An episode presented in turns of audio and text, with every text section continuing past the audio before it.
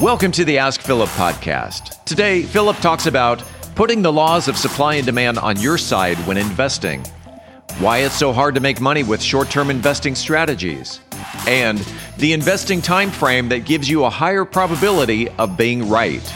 Philip Washington Jr. is a registered investment advisor. Information presented is for educational purposes only and does not intend to make an offer or solicitation for the sale or purchase of any specific securities, investments, or investment strategies. Investments involve risk and, unless otherwise stated, are not guaranteed. Be sure to first consult with a qualified financial advisor and or tax professional before implementing any strategy discussed herein. Past performance is not indicative of future performance. And now, Here's Philip. I'm back. It's a new week. It is August 30th, end of the month.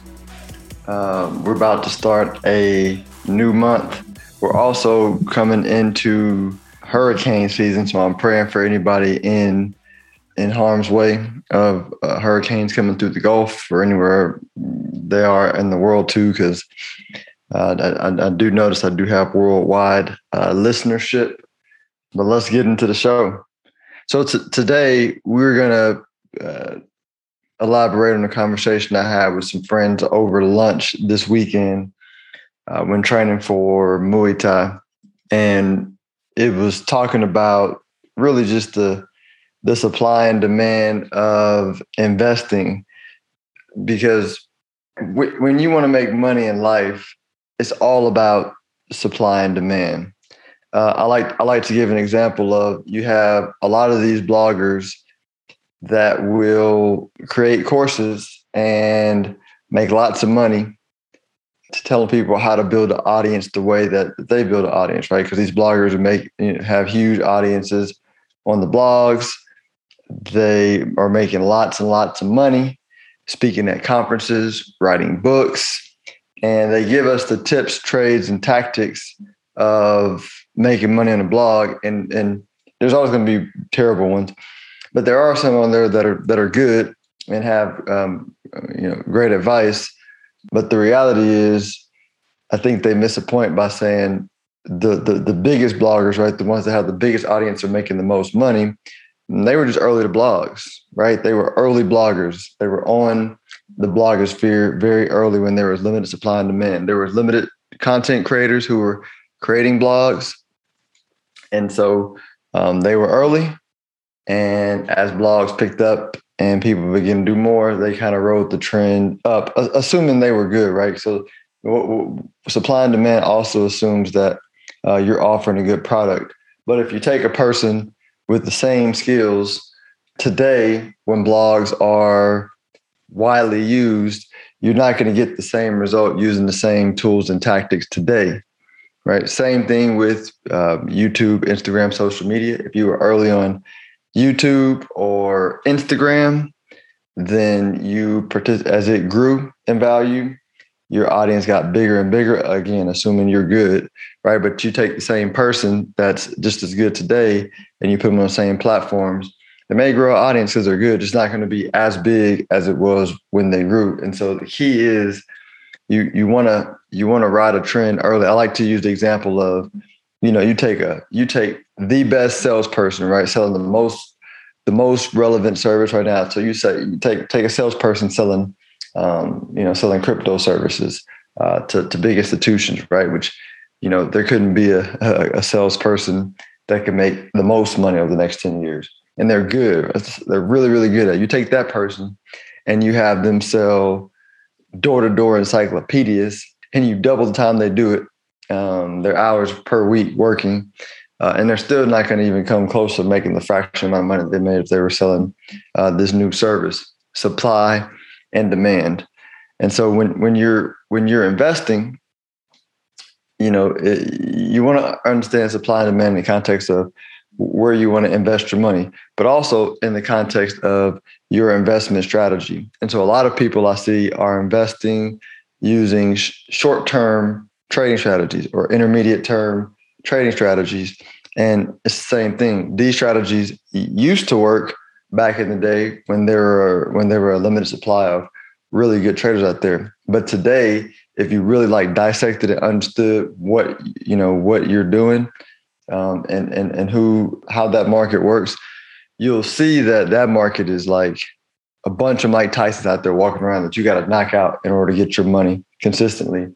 Um, and you know, it's it's like you know doing the blog today versus starting early, right? Could you could you could you make as much money as the people that that that made money trading back in the day? Um, it's a possibility, it's not a high probability.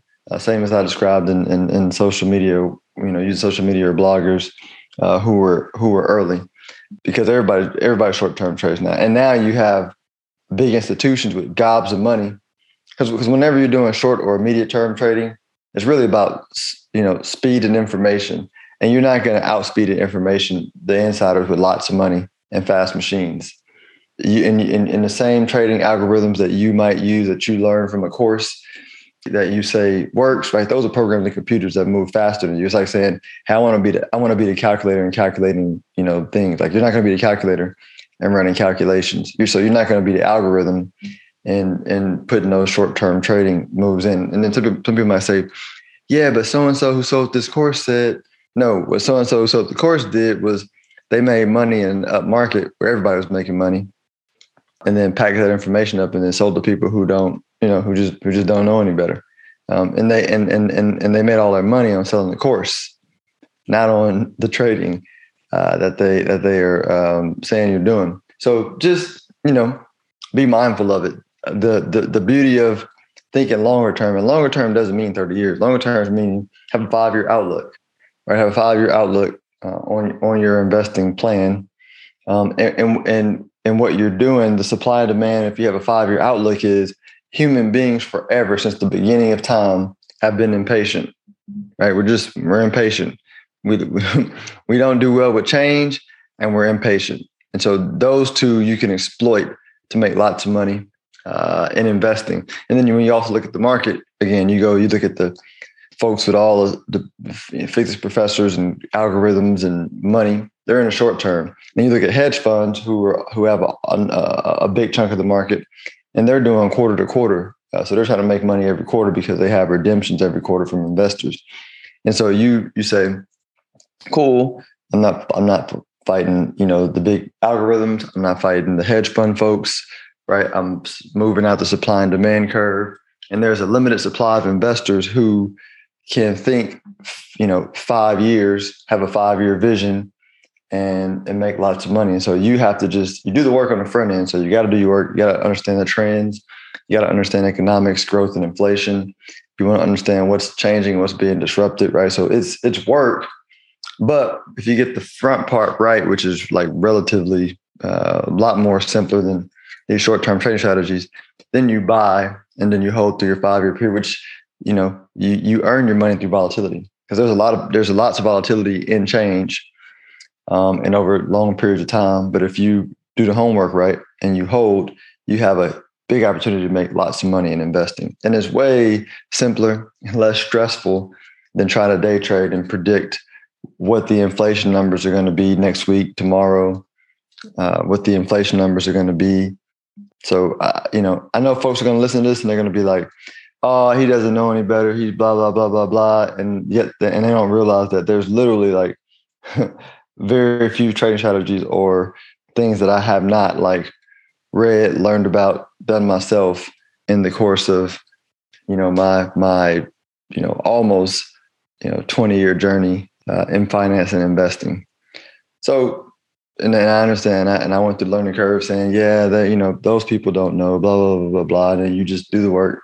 And, uh, then you realize, oh, okay, supply and demand. This is how the world works. Supply and demand. It's, it's as simple as what I said about the blogs and social media. Once you understand that point, then you can understand, all right, I want to build, I want to build a strategy that is time tested, that there's a low supply of people providing money for that strategy. And that's long term, right? Again, long term's five years it's not super long, but there are very few investors that can patiently wait uh, five years on an investment plan.